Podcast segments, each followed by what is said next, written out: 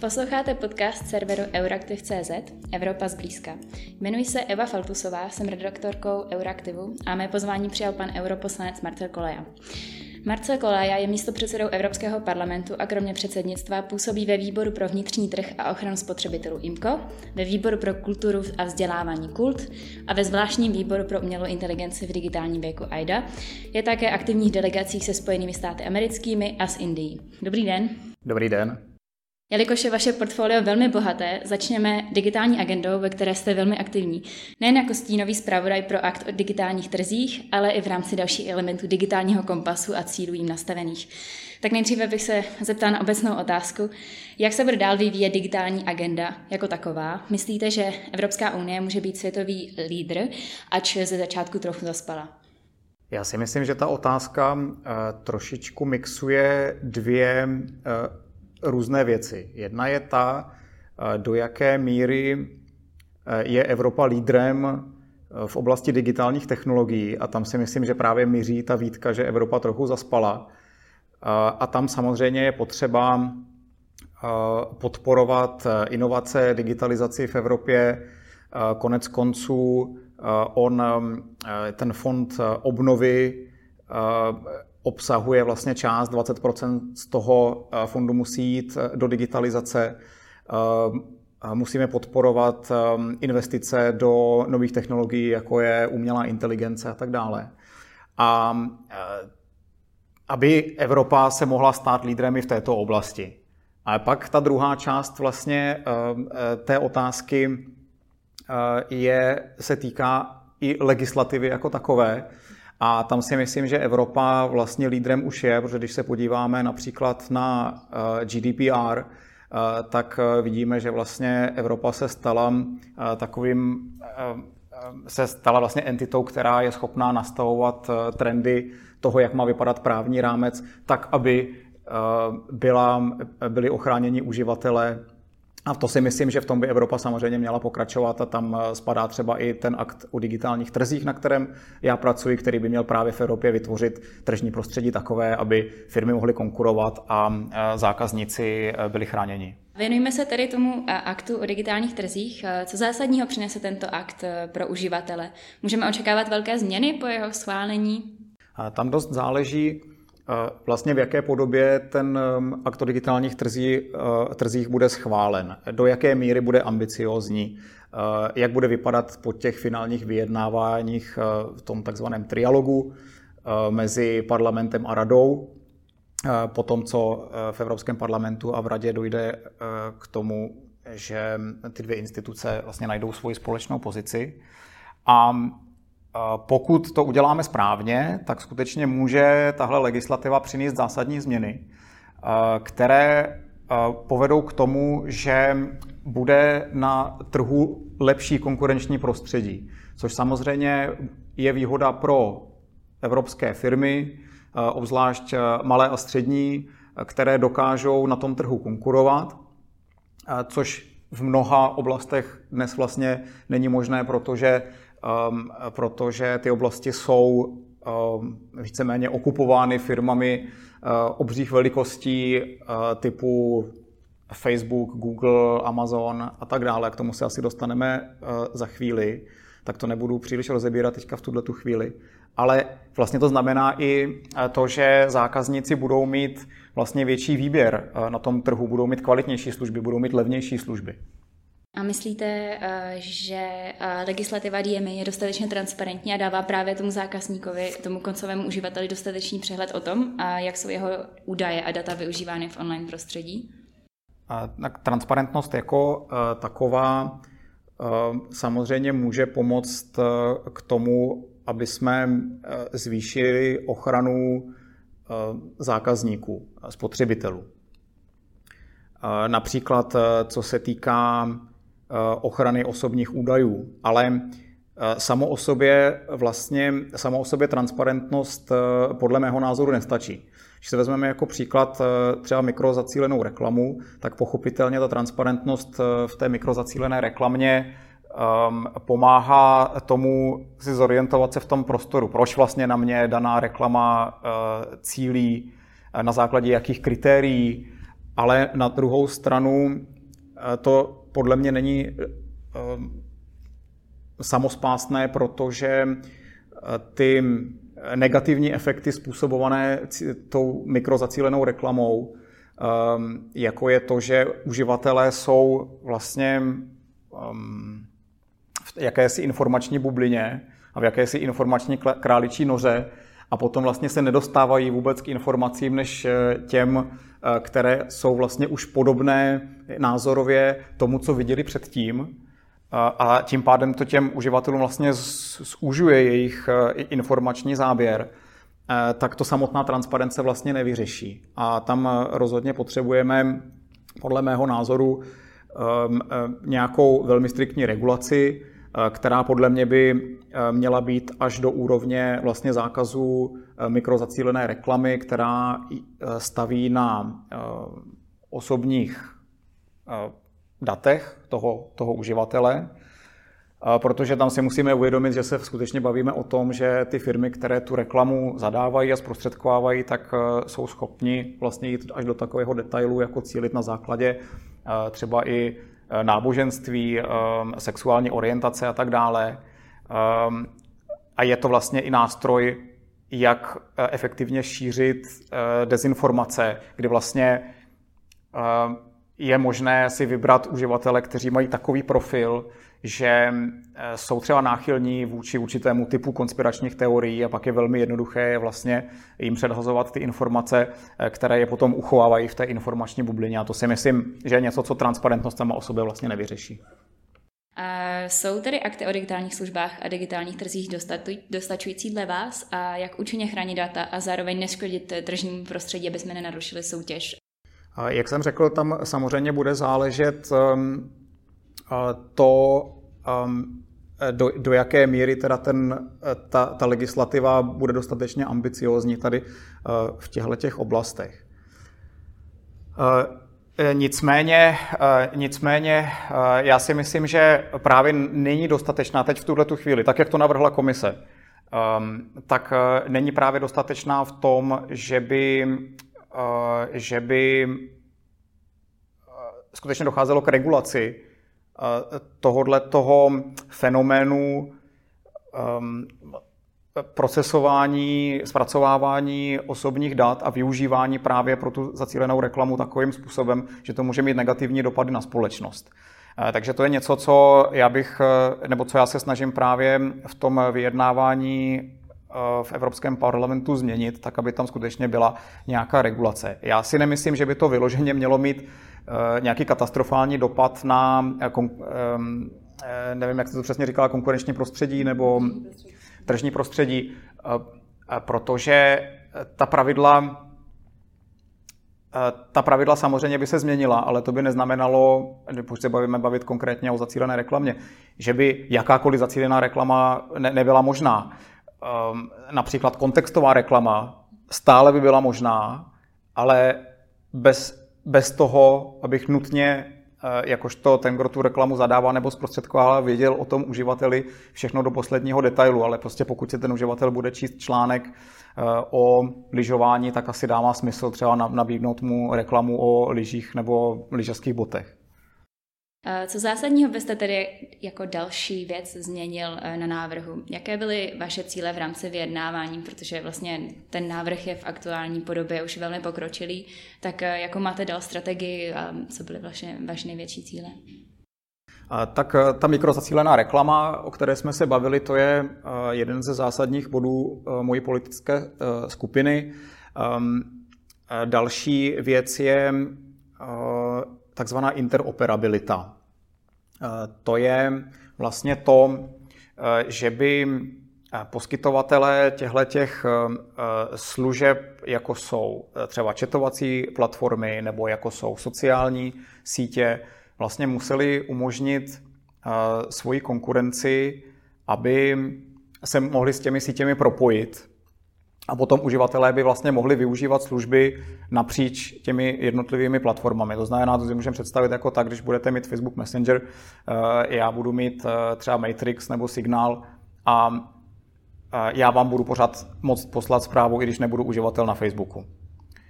To by samozřejmě zásadně pomohlo konkurenci, protože v tu chvíli vlastně se odbourávají ty takzvané síťové efekty, kdy uživatelé vlastně, i když chtějí přejít z jedné platformy na druhou, tak je to pro ně náročné, protože tam vlastně nemají žádné svoje kontakty. To jsme viděli vlastně i v minulosti, když Facebook oznámil na síti WhatsApp změnu pravidel, tak spousta uživatelů přecházelo na signál. A Později se ale stalo to, že zase začali přecházet zpátky, protože prostě na signálu neměli ty všechny svoje kontakty. A tohle vlastně, tohle by se odbouralo. Podobně by to fungovalo se sociálníma sítěma.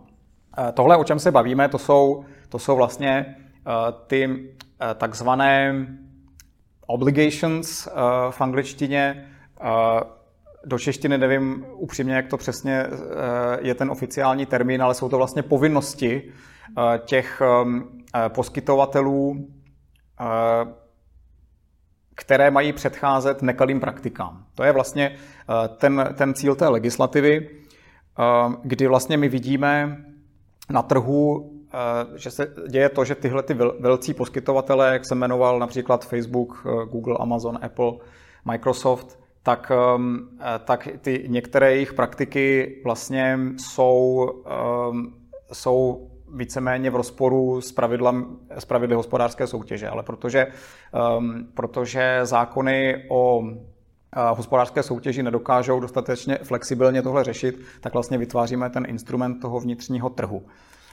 Um, druhá vlastně věc, to jsou ty povinnosti, ale druhá věc, která je důležitá, vlastně na koho by ty povinnosti spadaly.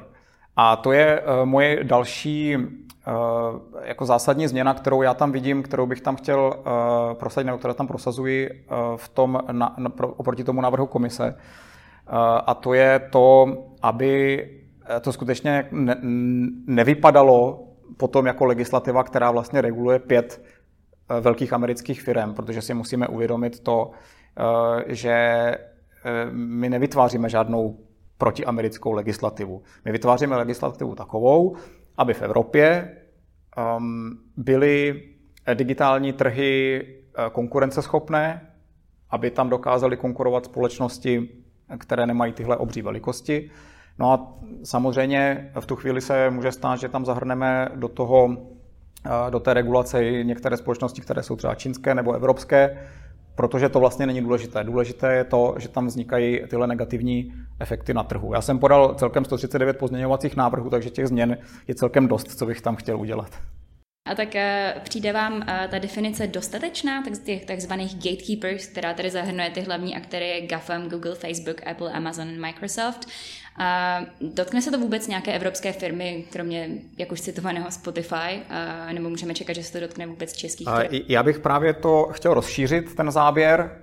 A bohužel my vidíme to, že například ehm, hlavní zpravodaj eh, Andreas Schwab eh, jde vlastně přesně obráceným směrem, kdy eh, zužuje ten, ten záběr tý, té legislativy. A to, co já tam vidím vlastně jako nejvíc problematické, je to, že on navrhl, eh, že jako ten takzvaný gatekeeper, to jsou tyhle velké firmy, a to do češtiny překládám jako žába na prameni, eh, protože si myslím, že to odráží úplně přesně to, co se na tom trhu děje, eh, tak ehm, ten, ehm, takže by musela tahle ta společnost provozovat alespoň dvě služby, které jsou vlastně v té legislativě definovány. To se bavíme o službách, jako jsou eh, vyhledávací, ehm, vyhledávací služby, ehm, jako například Google Search, nebo to jsou sociální sítě a tak dále, že by, že by vlastně musí být dvě. Což si myslím, že by právě zásadně redukovalo ten záběr té legislativy a eh, to je největší problém, který tam, vidí, který tam vidím a vlastně um, my tu definici stále diskutujeme, a dokonce tam byly i různé návrhy, které by ten eh, záběr zužovaly, eh, kdyby vyřadili služby, jako je třeba Microsoft Azure nebo um, Amazon Web Services, vlastně cloud od Amazonu. A, a myslím si, že my právě potřebujeme jít přesně obráceným směrem.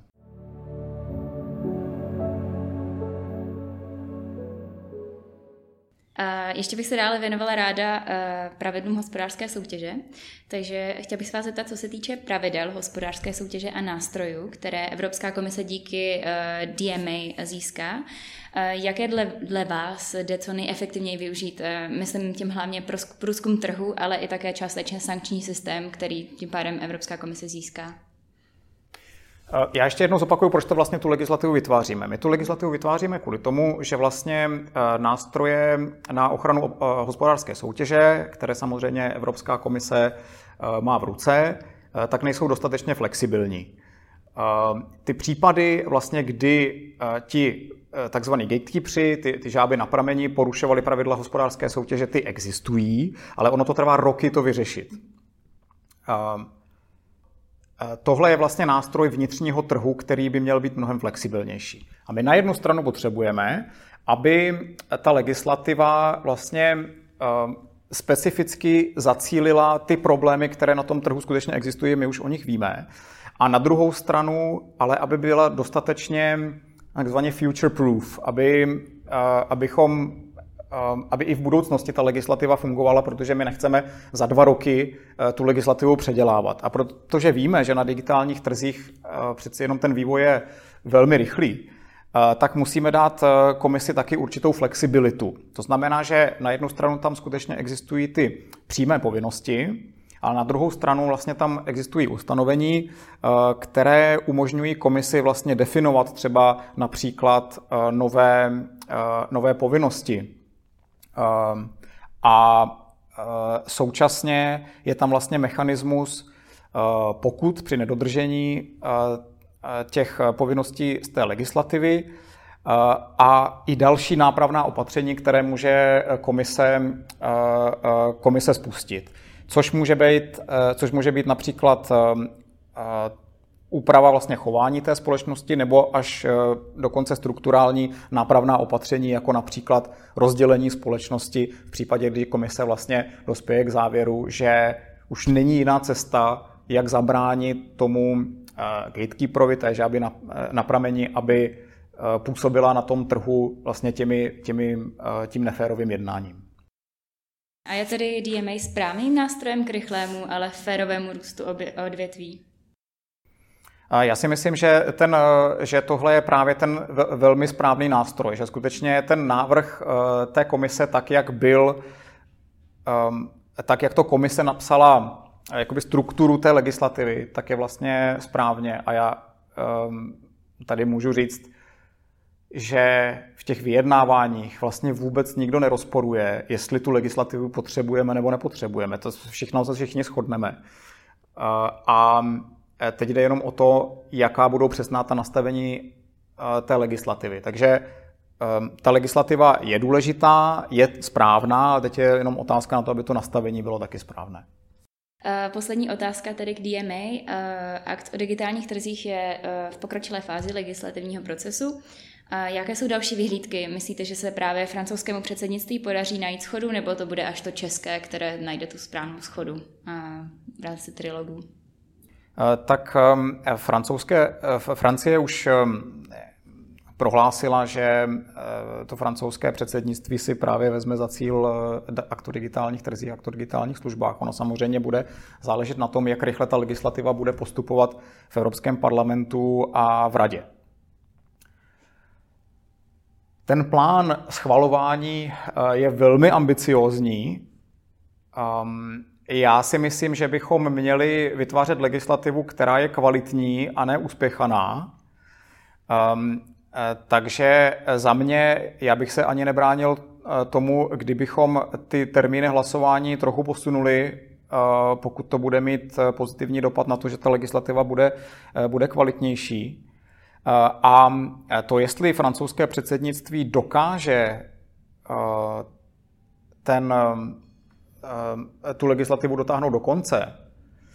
Eh, to těžko eh, předpokládat, ale protože ten balík je skutečně obrovský, tak já bych vůbec nevylučoval, že to spadne pro to české předsednictví, kde pokud se tak stane, tak skutečně pro české předsednictví by to měla být, být jedna z těch hlavních priorit vedle i aktu o regulaci umělé inteligence, když budeme v té digitální oblasti který do toho českého předsednictví spadne zcela určitě. Právě uh, teď bych se chtěla ráda posunout k dalším tématice, jako je právě umělá inteligence uh, nebo uh, DSA. Uh, první otázku zajímalo by mě, v několika diskuzích jste zmiňoval zpřístupnění, takzvanou inclusiveness digitálních politik. Byla bych ráda, kdybyste toto mohl nějak více rozvést v detailu, například v praxi pro právě akt o digitálních trzích nebo právě pro nadcházející regulaci umělé inteligence která se připravuje a jak tedy vlastně zajistit, aby umělá inteligence a její technologie byly inkluzivní a také, aby byly přitom uplatitelné principy lidských práv.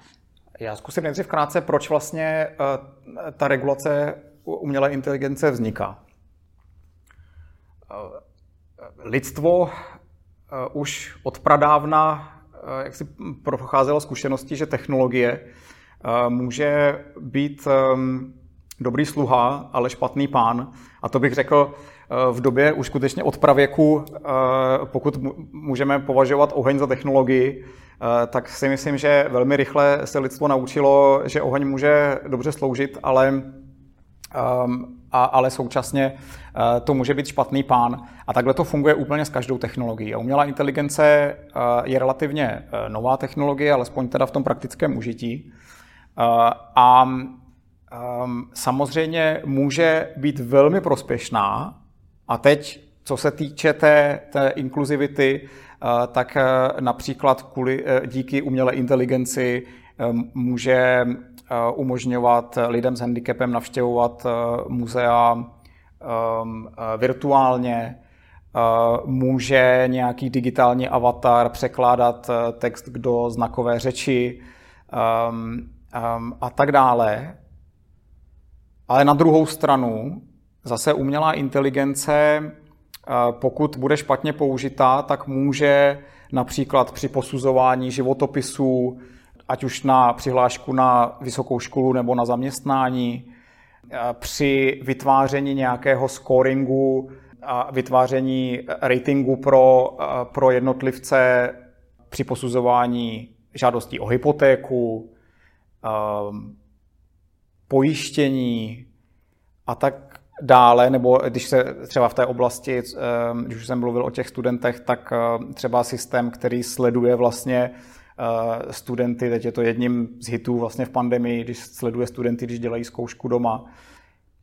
Tohle všechno umí zajistit umělá inteligence, ale je tam obrovské riziko, že dojde k diskriminaci těch lidí, ať už na základě handicapu, barvy pleti, eh, dokonce i tak jednoduché věci, jako je pohlaví. Eh, a proto je potřeba vlastně tu legislativu eh, vytvořit a tyto technologie, které vlastně, kde vzniká vysoké riziko té diskriminace a dopadu, potom negativního dopadu na život jedince, tak nastavit pravidla používání umělé inteligence tak, aby k té diskriminaci nedocházelo a pokud k ní dojde, tak aby byly, aby byly opravné prostředky. Potom právě pro ten DMA, jak nastavit, aby byl právě DMA co nejvíc inkluzivní pro všechny? Eh, co se týká DMA, eh, tak eh, tam se můžeme bavit například o povinnostech takových, aby, aby ty systémy těch, těch žab na pramení eh, neobsahovaly nějaké, um, říká se tomu dark patterns, um, to znamená, vlastně nemanipulovali tím uživatelem tak, aby vlastně on si vybíral nějakou konkrétní volbu, aby skutečně ta volba toho uživatele byla objektivní. To mě napadá asi v, v souvislosti s DMA, kde by ta, ta inkluzivita, vlastně kde ta inkluzivita se toho týká. A potom další otázku bych se chtěla věnovat uh, celkově digitálním odvětví, protože, jak jistě víte, tak Česko je stále na chvostu v Evropské unii vlastně v digitálních dovednostech. Uh, jakým způsobem můžeme toto zlepšit, jak vysvětlit občanům, že digitální odvětví je velmi důležité a jak zlepšit uh, celkový rating České republiky v tomhle odvětví? Česká republika eh, má v tomhle takové v celku jako zvláštní postavení, protože na jednu stranu eh, se o Česku říká eh, země e-shopů, ehm, na druhou stranu Například v digitálních dovednostech na tom skutečně české obyvatelstvo není úplně nejlíp v porovnání s ostatními evropskými zeměmi. Na druhou stranu je potřeba říct, že tyhle nerovnosti v Evropě je něco, co si Evropská komise uvědomuje. Proto vlastně vzniká i ten vlastně to měření Eh, těch digitálních, té digitální připravenosti, ten digitální kompas, ehm, který v několika aspektech vlastně měří eh, digitální připravenost jednotlivých zemí. Ta, ty, ty digitální do, do, dovednosti je jenom jedna, jedna z těch, um, jeden z těch parametrů. A současně součástí fondu obnovy um, je, že pětina z těch peněz, což je um, pětina z, pro Českou republiku je to pětina ze 180 miliard, jestli si eh, dobře pamatuju, um, musí jít na digitalizaci. A teď je pochopitelně na eh, české vládě, aby ty peníze dobře využila, aby byly nastaveny uh, studijní plány tak, aby uh, skutečně digitali, uh, ty digitální znalosti uh, v té české společnosti byly lepší.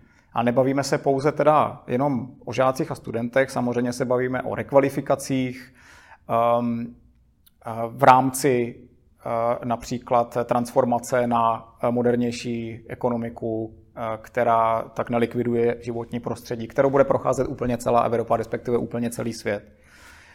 Um, a tohle je pro Česko velká výzva, a velká příležitost, protože můžeme um, skutečně přetvořit Česko z montovny na moskovnu, ale teď je důležité, aby uh, se toho vláda správně chopila, aby se tohle skutečně stalo.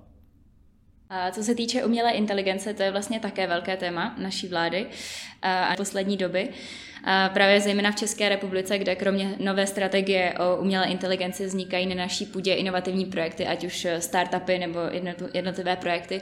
Jak tento rozvoj dále podpořit? Myslíte, že Česká republika může, může být v této oblasti právě špičkou v Evropské unii? Já si myslím, že špičkou může být. E, tím, vlastně tím důkazem je to, že řada nadnárodních společností má skutečně obrovské pobočky v České republice. E, já jsem 20 let žil v Brně, vystudoval jsem fakultu informatiky. Brno je jedním z takových krásných příkladů, kde tam jsou minimálně tři vysoké školy, které chrlí obrovské množství absolventů v um, oblasti informačních technologií. Ale uh, pochopitelně není to jenom o um, oboru informačních technologií, ale o technologiích obecně. Uh, ten potenciál je tam obrovský uh, a když, je to, když to bude správně uchopeno, tak tenhle ten potenciál můžeme rozvíjet dále. Jak jsem už mluvil o tom um, fondu obnovy, ten je samozřejmě potřeba potřeba správně využít, ale máme na čem stavět. Tak to je velmi pozitivní zpráva pro naše posluchače. A co bude dalším velkým tématem eh, digitálního balíčku po, po dejme tomu, odchodu DMA a DSA do procesu trilogů? Celkově na co, byste, na co by se dál měl Evropský parlament zaměřit eh, v rámci digitální agendy? Tak kromě té umělé inteligence, když teda zůstaneme v té digitální oblasti, což bude taky extrémně důležitá legislativa. Eh, tak ehm, eh, Evropská komise nedávno vyhlásila, že chce představit tzv. European Chips Act jako reakci na covidovou krizi, kdy byl, respektive v některých odvětvích stále neustále je nedostatek čipů. To bude taky určitě velmi důležitá legislativa. A když odhlédnu od digitální oblasti jako takové, eh, tak eh, obecně Green Deal bude extrémně důležitý, eh, což vlastně Green Deal můžeme vnímat jako balíček různých kusů legislativy, který má za cíl transformovat evropskou ekonomiku na ekonomiku, která je udržitelná, šetrná vůči eh, životnímu prostředí a, ehm, a,